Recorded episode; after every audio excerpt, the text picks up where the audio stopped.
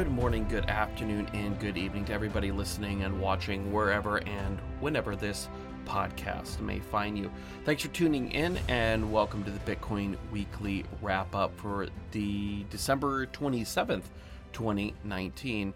This week's weekly wrap up is once again brought to you by eToro and it's a very cool platform. It's made for both beginners and advanced traders. Uh, they actually existed before Bitcoin. They predated it by quite a few years, and they've offered for many years a lot of different traditional uh, investment and uh, and assets. And now they offer both uh, the globe and uh, within the last year, United States investors in Bitcoin and crypto assets ability to trade on a very safe and secure platform.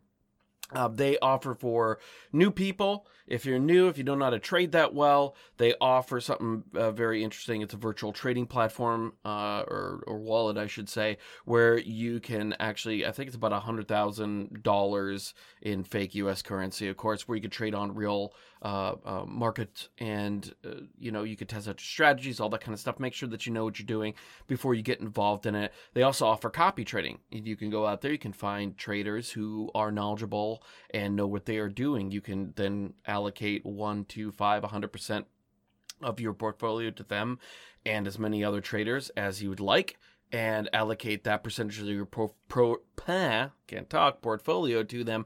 And whenever they make a trade whenever they buy whenever they sell it just copies that trade for you. So you will get the you know benefit of their experience. If you're an advanced trader what this offers you is you could be asking hey you know why would i want to uh, share my trades or anything like that. You're not necessarily sharing your trades or anything.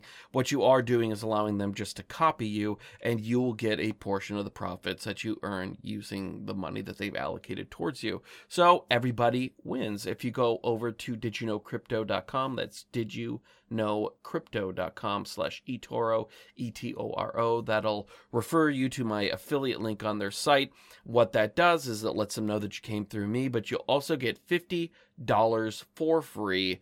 Uh, subject to some minimum deposit verifications. And, you know, once again, everybody wins. They are the uh, sponsor of this of this uh, segment, so this is a paid advertisement, which if you're wondering why I'm mentioning that, you will see here in just a few minutes. So, um, welcome again to the beautiful basement by the Bay studios. I'm joined, as always, by my trusty 1995 Batman Forever McDonald's Riddler Cup. If you're just listening and not watching, you are, um, well, I hate to say it, but you're missing out on a full experience of the uh, of this uh, podcast because you're not able to see this just absolutely gorgeous cup from my childhood. Got a little coffee in there because, you know, it's uh, been a long week. Uh, it's been a good week, Christmas week and everything like that, but uh, there's been a lot of later nights getting things ready for Christmas for the kids, all the kind of good stuff. So I am now recovering and enjoying just a little bit of coffee, which was actually part of my Christmas present. So today we're going to be covering stories about the halvening and the bull run, whether it's priced in or not, um, YouTube uh, purging crypto content, supposedly. And the yuan, which is the Chinese currency, hits back at Libra, as well as uh, the last story will be about the SEC punting the Bitcoin ETF. Once again, so let's look at the price. Since last week's wrap up, Bitcoin's price has risen slightly to uh, about 7,500 this week, but it dropped a bit lower back to roughly what we're seeing um, or what we saw last Friday, currently sitting just above $7,200 as of the 26th of December 2019. So the first story of the podcast was well, it, not totally based on, but uh, I was reading a Twitter thread by Meltem Demirors regarding her opinion that the halvening may already be priced in. You know, and I talked about this about two weeks ago in the weekly wrap up for the 12th of December.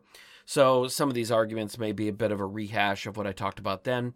But I actually I, I agree with Meltem in in most part, and I, I also want to say I may very well be wrong, and I will be happy to admit that at a future date once it seems like I am wrong. If that happens, I'll be more than happy to publicly say that I was if you ever want to see that. So I'm not one who is unwilling to change my position on something. I have changed my position many times. If you've listened listen to the podcast for any period of time, you may know that uh, throughout this period, I have gone through a bunch of basically, if you want to call them epiphanies or realizations or change of my opinion, and I have come out and said, this is where I messed up. I even did actually a whole episode on that called Where I Messed Up. I think it was 37. I don't know off the top of my head, but anyways, I'm more than happy to do that at a later later date.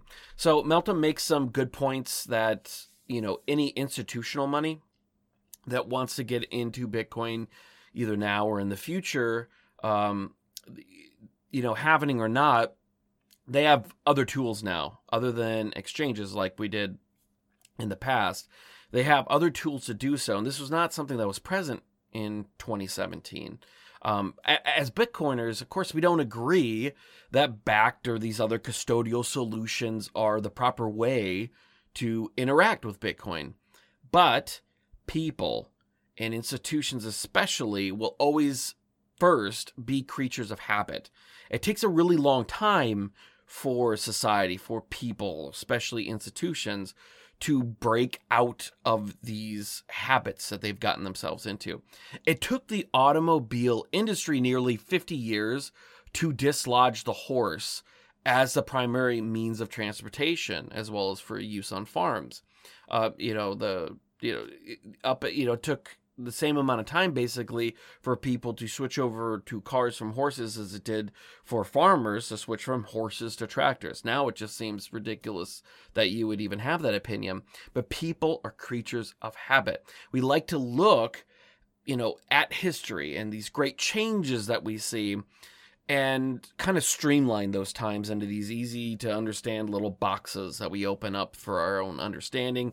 And we read about these changes most of the time in these history books in you know one or two paragraphs. It makes it really easy you know uh, up until this point people were using horses then you know, at, in this date they uh, at this date they invest uh, they invented the combustion engine, and then they started to appear on streets, and then Henry Ford made it affordable, and then you know by such and such date everybody was using cars. It seems very quick. It is absolutely not for these big shifts in how we interact with our world to occur. Um, so, you know, it, it's they've they, you know in the past they've gone through these same growing pains in society that we're going through right now. And especially for those of us who see the future first you know those same people that back in those days saw the automobile and it's you know just what kind of change it was going to bring to the world they experienced the same kind of incredulation that we are experiencing right now for people who look at Bitcoin and they fail to see the forest for the trees. So while I do believe uh, we do have right now a much more you know robust consumer market than we did two and a half years ago, um, uh, you know, and I also do see an increase in ardent Bitcoiners than we did say in 2017. I don't see both of those things really, especially in terms of ardent Bitcoiners, really a, significant increase. It seems like it in this space, but really it's not significant in terms of national or a global context, really. Um, you know, the amount of people, you know, we may see a twofold increase in true Bitcoiners, right? Uh, but really, when you look at it compared to the amount of people who are living in just average Joes, it's really not that much. There's more people being annoyed at Christmas and Thanksgiving dinners now.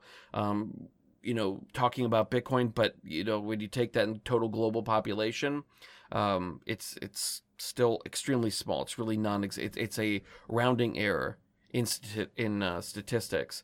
So, you know, we we have seen as well um, uh, congressional hearings um, in uh, in uh, was what two three months ago about Libra, we saw Bitcoin being kind of seen by some in Congress as something that is more laudatory than a centralized permission system, which was actually really surprising to me the amount of people in Congress, whether they are actually really understand Bitcoin or whether they're just using Bitcoin as a foil to criticize Libra, we will see by their future actions. Um, I, I haven't seen, though, the social influencers coming into the picture really in any discernible way. And by social influencers, I don't necessarily mean, you know, pop stars or verified Instagram accounts. I mean those people who move culture, those who tap into the zeitgeist to shift things in a meaningful way. And admittedly, the the the former, the, you know, the, the Instagram verified uh, uh, Vera Veritati, I don't know, whatever you want to call them, and those who had talked about the social influ- influencers who tap into the zeitgeist, they do actually overlap in a lot of ways. Um, actually, there's heavy overlap, although most people don't want to admit that uh, because a lot of people, like I said, they're creatures of habit. They want to look to, uh, you know, academics. They want to look to uh, people who have these, you know, great ways of of of speaking and thinking and all these kind of things as you know, because that's what we had in the past uh, and and don't want to admit that the the person who's really not that educated but is very good at drawing crowds, which is not anything really new, but we're just still kind of breaking into this. They don't want to see those people as the ones who move culture, but they really do. Um, but a lot of those people, we did see some of those two and a half years ago in 2017 supposedly embrace Bitcoin or blockchain or whatever. But they were mostly doing so because they were being paid to by various companies and interest groups. They they didn't none of them were having any real conversion experience. There are some people out there that do understand it and have kept at it, but really not as many as we'd like. Um, you know, John Carvalho uh, brought up a interesting question in a tweet where he uh, wrote, I quote, explain clearly how you can price in a halving as a miner, as a holder, as a transactor, unquote. And a person responded mentioning that, you know, miners can hedge with, hedge with futures. I think that, uh, I don't remember the company now. They were offering a really interesting product um, that miners could use basically, if, specifically for halvenings uh, or uh, if they're going to be investing a large amount, they could actually buy basically put options or or futures, and that way, if the Bitcoin price drops over a period, they can actually hedge their losses. Uh, it, it, you know, um, was it Van Van Eck? I think it was Van Eck, but anyways, I, I digress. Um, you know, m- miners can do things like that. Uh, the person responding also mentioned that hodlers and transactor uh, transactors would just buy more Bitcoin, and John responded with that. Um, and, and I quote, since, or well, I guess I don't quote this is paraphrasing, but he said, since there's always a future halving, wouldn't he just always be buying as much Bitcoin as he can? Um, I, I don't really think that's a good retort to it because, you know, Bitcoin it's you know the exhortation of bitcoiners has been for a long time and definitely since the split where bitcoin and bitcoin cash uh, uh, split off or forked or however you want to call it without splitting hairs about saying well it, it was actually this and not this. Whatever it was the two groups the people who want block size increase et cetera et cetera went to bitcoin cash. Those who saw uh, store of value as as a compelling narrative stayed with bitcoin. Whatever you want to call it right? So after that split um, you know, the the store of value side in Bitcoin, uh, one of the most proliferated memes that we've seen, especially over the last year or so, has been stack sats, stack sats, stack sats, stack sats, which is by its definition telling people to buy as much as you can on as regular a basis as you can, right? Obviously, not saying mortgage your house or anything dumb like that, but when you have if you have extra money, stack sats. Instead of buying that cup of coffee today, make your own at home. Buy two dollars worth of Bitcoin, right, uh, off a Cash App or Coinbase or whatever your favorite thing is. Um, and another successful meme in Bitcoin is is the Citadel, which I actually just covered in episode sixty four. And and while yes, it is semi-ironic and all that kind of stuff, it is successful because it promises a bright future for adherents of Bitcoin, the faithful, the faithful followers and adherents of Bitcoin uh, who abide by the store of value. Uh, Bitcoiners must always be buying, foregoing fiat, foregoing high time preference choices for low time preference ones. If hodling Bitcoin is one of the most sacred rituals in the Bitcoin religion, then adding as much as you can is the most appropriate, basically, sacrifice that you can lay on the altar of Bitcoin. And Bitcoiners already do this, right? Anybody who is truly abiding by the stacking sats meme, who really believes it, it isn't just saying that, is deciding to forego things. Like, I'm not going to buy, you know, I'm not going to buy a new car. Or if I need a new car, I, you know, and I can afford a Lexus, maybe instead of buying that Lexus, I will buy, I, I, don't know, uh, uh, a really nice Honda, right? I'll take that extra money and I'll stack the sats that way. Instead of uh, going on vacation, or if I really would need a vacation, instead of going for 10 days, I'm going to go for seven days. I'm going to take that extra three days that, that I already had saved up for that, and I'm going to stack sats, right? So, you know, it's it's already in there. If if you abide by the store of value thesis, it makes no sense for you to be doing these high time preference choices. And I I do see a little bit of hypocrisy in, in some of these folks who do say that, but then I see them, you know, saying, "Oh, well, we ate at this really nice restaurant tonight, and the finest cuts of beef, and and all that." It, it kind of seems con- counter to that, but uh, there there is an argument to be made that uh, you know it is a low time preference choice to eat better high quality nutrient foods and stuff like that and extend your lifespan. Blah blah blah. So I, I do get that there is an argument in there, but uh, I mean, this person who responded by saying you just buy more Bitcoin. Yeah, absolutely. You should be buying as much Bitcoin as you can at all times. So that is the appropriate response. And that's why I don't believe that the halving is priced in uh, for Bitcoiners, right? Um, and Bitcoiners would already be doing this. Speculators, which is actually the majority of the market, are only going to start buying more Bitcoin if they're already dollar cost averaging, then they're already dollar cost averaging. And there is pressure going to be put on because there's going to be less Bitcoin coming onto the market every day. Absolutely. But most speculators are not really going to be dollar cost averaging. Um, and most of them wait and hold in fiat uh, until they think that they can, you know, they find a low point they buy Bitcoin and they wait for a high point and all that kind of stuff. So any of them who are already thinking that they've found a low point probably have already bought. Um, and they're not going to be going, you know, this is rehashing a bit, but they're not going to be going. I think that in May, this is going to start a bull run. So I'm going to wait until after today to buy. They're going to buy today right? If you believe that the price is going to go up in the future, you are, you know, in the very near future, and five to six months is in the near future they are not going to be holding off on doing so. Speculators prefer high time preference, shorter time period gains over low time preference, uh, generational wealth, right? So unless they start to believe themselves, you know, or they themselves start to believe that in the halvening and the halvening bull run, they're not going to respond to it. And if they already believe that, they'd already be responding now you know, Bitcoiners themselves, we, we are not going to lament some sort of dead on arrival halvening bull run, right? The, the, the bull run that never happens. As Bitcoiners, we are not concerned about these sorts of things, right? But speculators are. And if they're not already doing so, I don't see where this is going to. And I understand that the the bull run having doesn't necessarily mean the lead up. It's that afterwards, as you see, start to see buying pressure increase with with uh, supply decrease. I, I I get that, but bull runs are not necessarily on the DCA folks. And now you have a, a lower amount that that's entering. Um, that that's spurring a bull run. It's people FOMOing in is what leads to these, you know, the the the jump from you know one or two thousand or three thousand up to twenty thousand.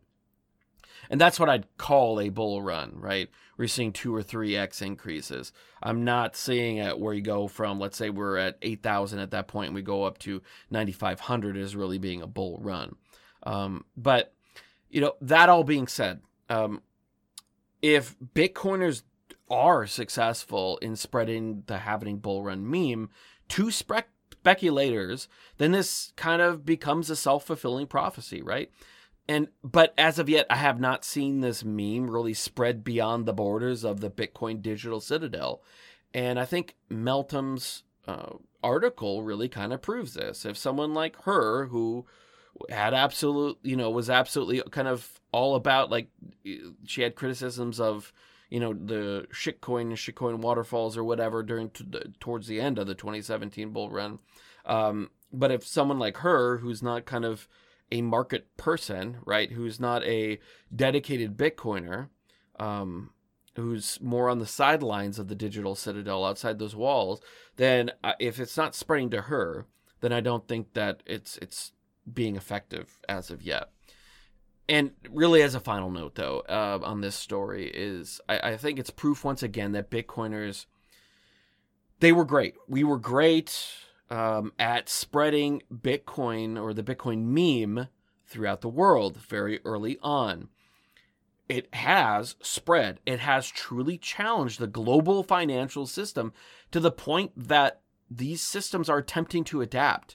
I mean, haphazardly, mind you, Digital Yuan, the Libra, um, various countries issuing their own digital currencies based solely on what Satoshi did. They would not be doing this if Satoshi had not introduced Bitcoin.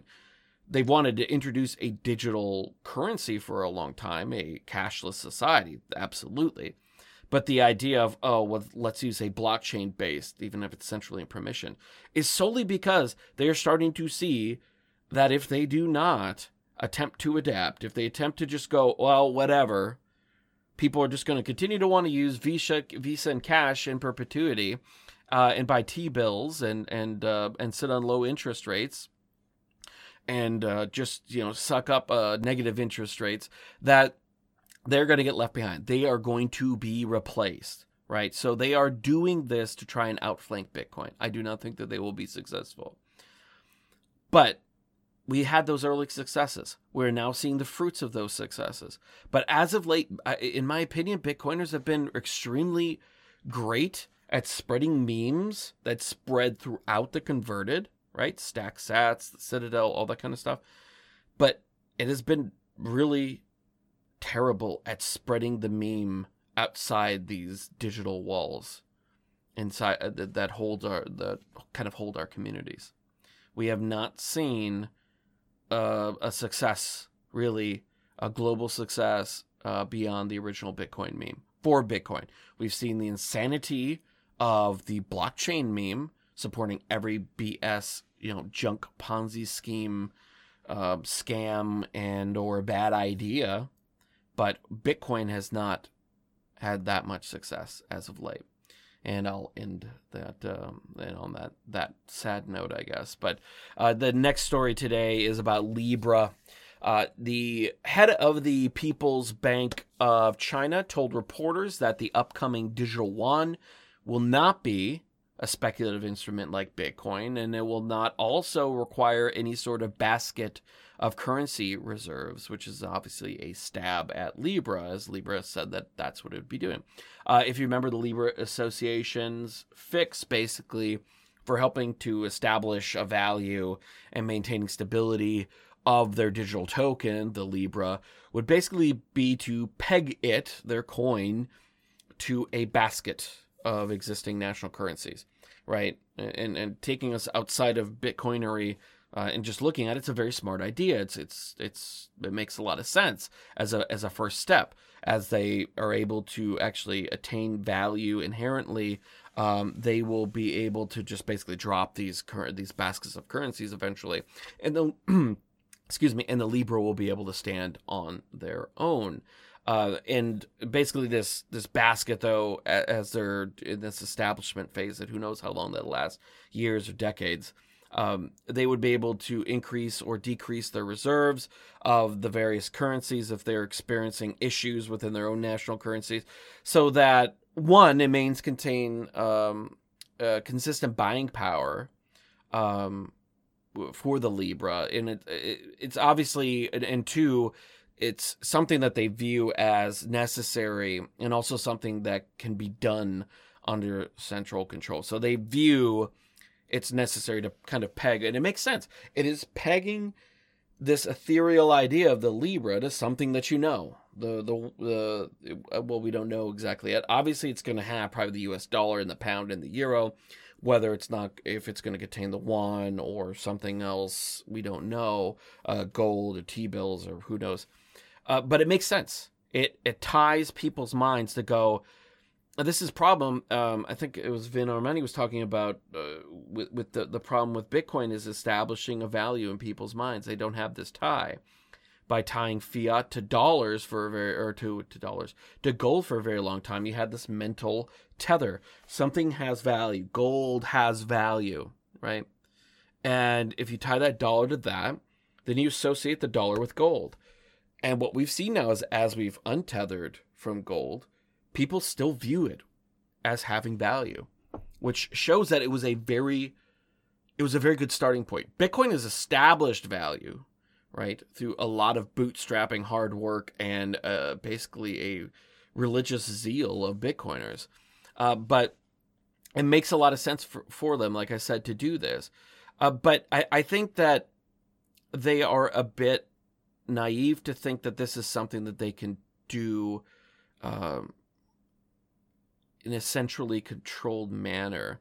Uh, well, I, that's not something oh, oh, that'll be a longer digression, but I, I think that they are going to find that it is much harder to do than they think to peg this value to it, um, because you are going to have speculators and and um, there's going to be a lot of pressure from different. Well, I, I don't want to get into that in this wrap up because that's going to lead us down a different rabbit hole. But um, uh, suffice it to say is I think there's going to be a lot more problems with that. I think it's an extremely intelligent way to do it, and I think that it is the best way for any new private currency like that if they want to be centrally controlled to do something in this manner.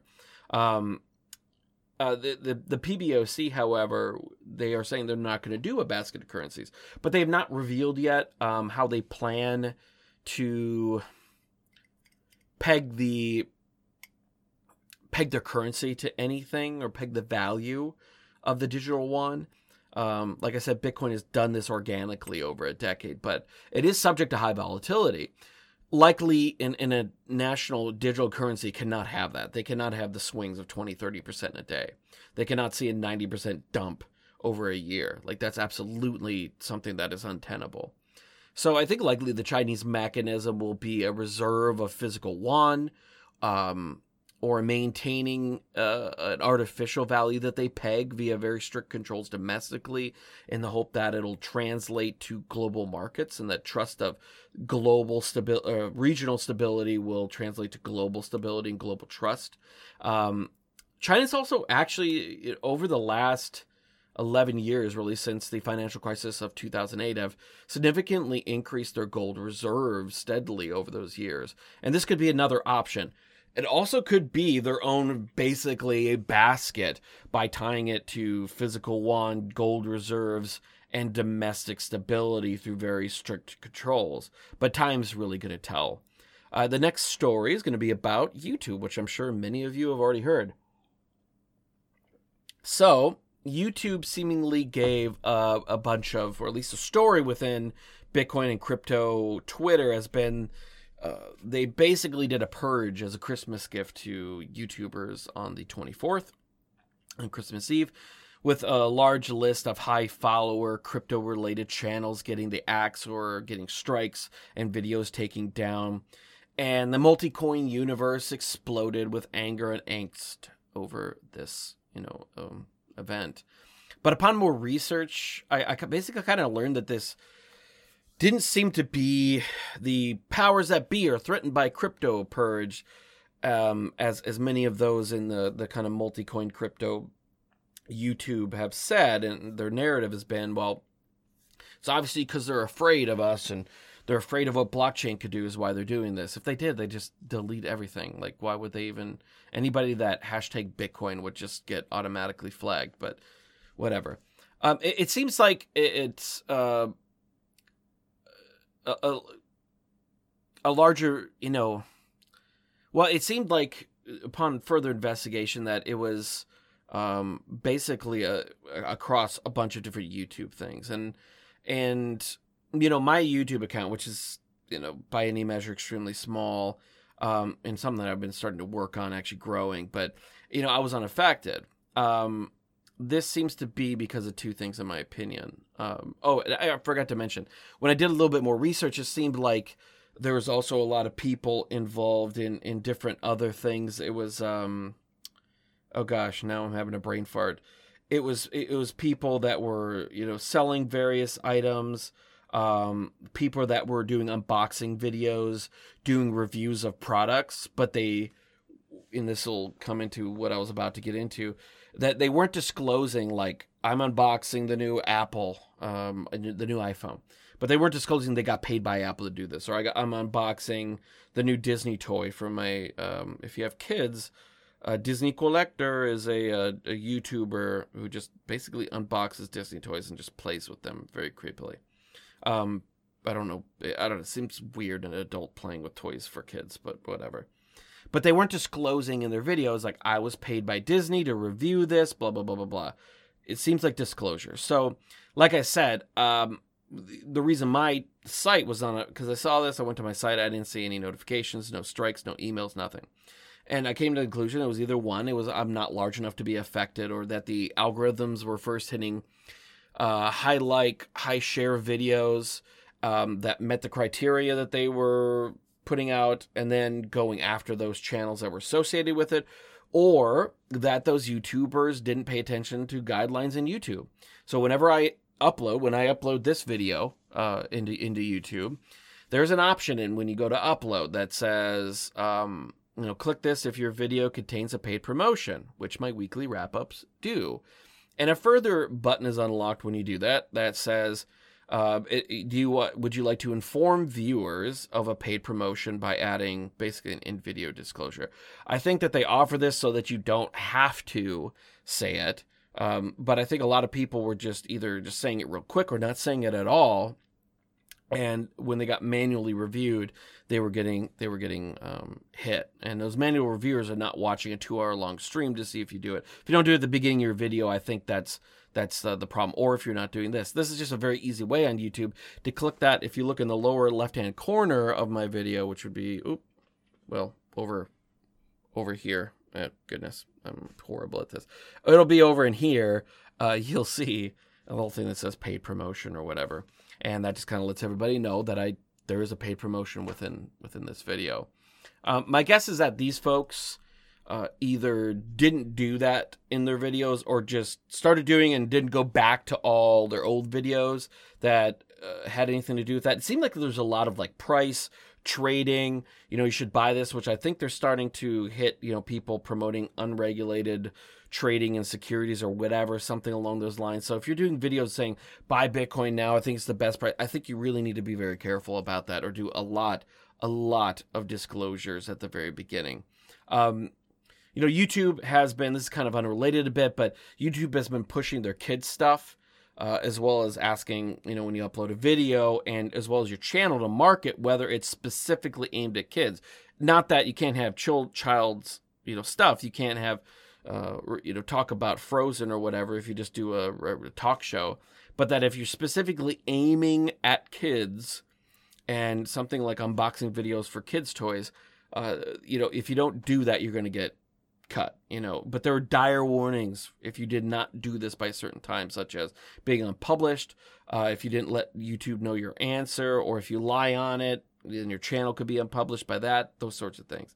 So back to paid promotions, I think it's a preamble really to the SEC and other government action in this space.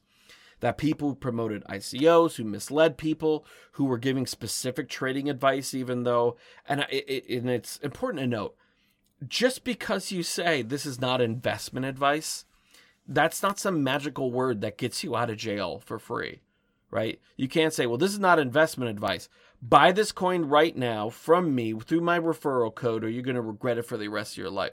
That is absolutely something that you can be hit on.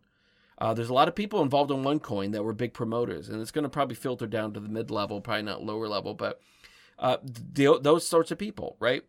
I don't think that they were giving any disclosures, but even if they were, all those people are going to be in very big trouble. Financial disclosures or um, investment disclosures, or you know, this is for educational use only, isn't a get, get out of jail free card.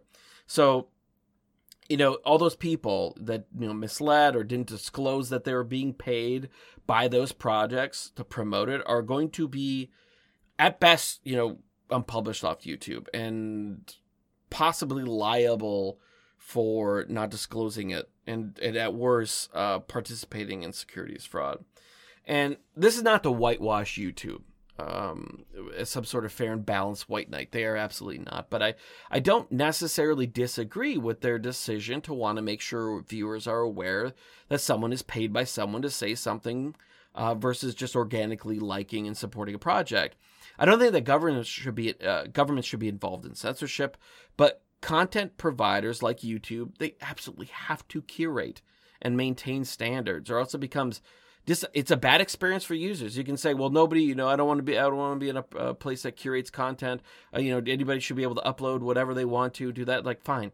I've been on places like that where they basically allow anything other than the most heinous junk, and it, it's I, I really don't like the experience. I would like something better than YouTube.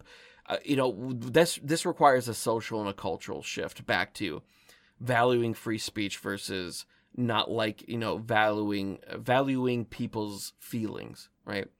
Uh, so I don't think that there's any magical. There's not a blockchain project that is just going to make this uh, easy um, and and a, and a, and a you know one stop shop to, to fix this sort of thing. I do appreciate curated content. I appreciate that's why I still use YouTube just to view videos because I like the fact that they're a lot better at it than a lot of these other, you know, either decentralized or more free speech platform or whatever. And I appreciate those people as well offering these alternatives because um, any con- any content creator, myself included, you need to diversify amongst a bunch of platforms so that there's not one single point of failure. You don't want to have all your success to be on Twitter and then for some reason your Twitter account gets unpublished, and, and at the end of the day, they can do whatever they want.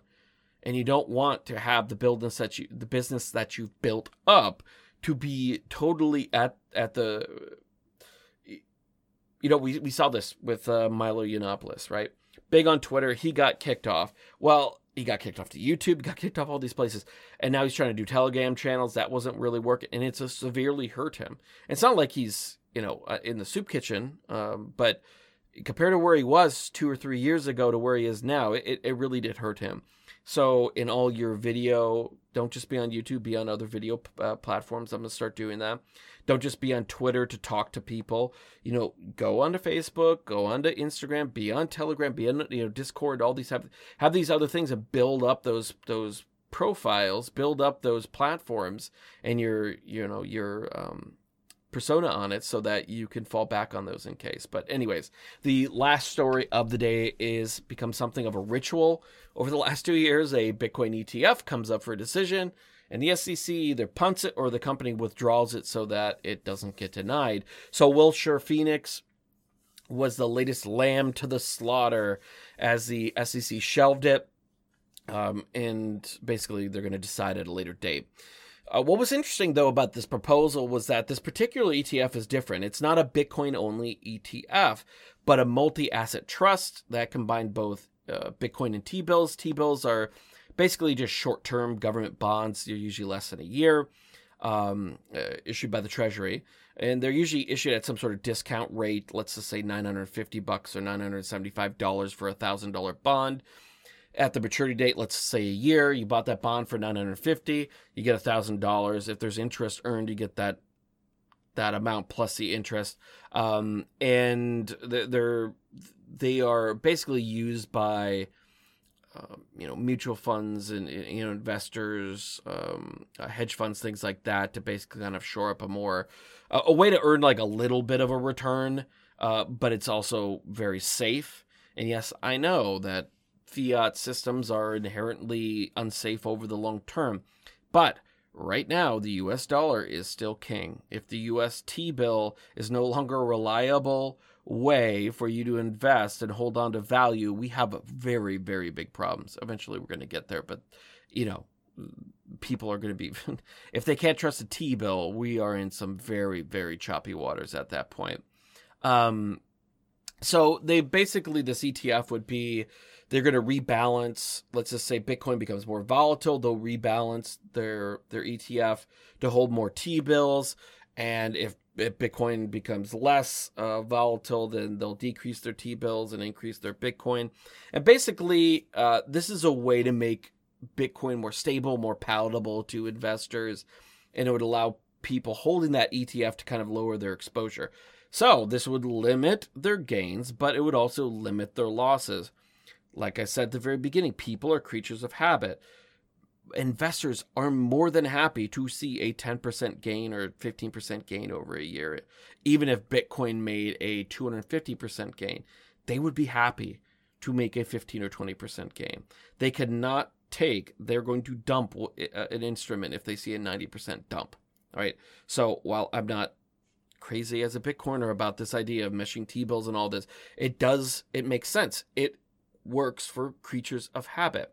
Um, they also promised high transparency uh, of this product using both Thomson Reuters and Bloomberg portals to update the stats of the ETFs, i.e., how much Bitcoin, how much T bills that they're holding, and all that kind of good stuff.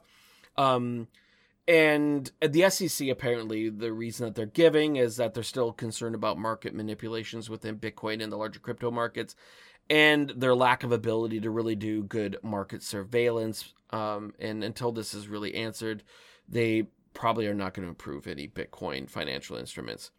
And as a side note, by market surveillance, what they mean is their ability to monitor the market and market makers to make sure that they abide by existing laws, they're not pumping, or that there's not any kind of suspicious activity. Like if somebody, uh, it, let's just say Bitcoin's really stable, there's not a lot of buying and selling, it's a pretty low volume going back and forth. But then there's this one individual or a group of individuals who make a big long position. The next day, it's announced that I don't know China's going to um, uh, China's going to uh, adopt Bitcoin as their national currency, causing Bitcoin to just go parabolic. Or let's just say that um, uh, Walmart's going to start accepting Bitcoin, or that the um, Federal Reserve is going to start using Bitcoin, you know, something like that that would cause the market to either go up or conversely and down. That you can see, well, it's kind of suspicious that everybody else is not doing anything, and then all of a sudden, right before a major announcement causing a market upturn or downturn, there's this group of people that apparently knew uh, that it seemed like they knew something was coming, and they put in a massive amount of longs or a massive amount of shorts, and you know, just kind of this is illegal. It's called insider trading uh, in traditional markets. I don't necessarily think there's anything wrong with that, but but that's a side point. But that being all said, so this market surveillance, uh, uh, on the face of it, it does make sense to try and balance the playing field and all that kind of stuff uh, within markets. Uh, in the way that's how they do it in the traditional markets. But um, that you know all that you know having they, they would also not mind having a big eye into a large swath of Bitcoin holders. These are custodial ones, of course, but that's a very large group of them, and that is just icing on the cake to be able to tell who's doing what, who's moving what, when they're moving it, putting names to transactions, all that kind of stuff. So, um, anyways, I hope you guys enjoyed this Bitcoin Weekly wrap up for the 27th of December 2019. This will be the last wrap up of the year. So I will be talking to you 2020 the next time that we talk. So I wish you guys a actually no the interview will be out on monday so that'll be the last one but for the wrap up listeners um, this will be the last time we talk so i wish you a happy new year i hope your christmas and holiday season was wonderful i give my uh, very best to all of you that are listening and watching um, i want to thank you for listening. You guys make all this possible. Please subscribe, add me on iTunes, leave a five star and a written review. If you would also go down here, you'll see a little subscribe red button. If you're on mobile, it'll be a little bit lower in that little gray box by the description. Hit that, then hit that little bell. That lets you know every time I upload a video. Show some love to my sponsors. Go to didyouknowcrypto.com slash eToro. Also, go to supportmypodcast.com. There's other ways to support, but if you click on the listener discount button, I have a bunch of discounts from Onnit supplements to Mushroom Coffee to Bitcoin tax software to Trezor and KeepKey wallets that are absolutely free, absolutely free. No referral links. I, whenever I get a sponsor or whenever I contact people, I say roll you know, how much can you give my listeners? And then on top of that, if you have a referral program, roll whatever you'd be giving me into those. So I give you the highest amount of discounts that I can because it's about giving back to you as you're giving to me by listening and watching. So, anyways, have a great night. I will uh, I'll talk to you soon. I'll see you soon, and thanks for watching.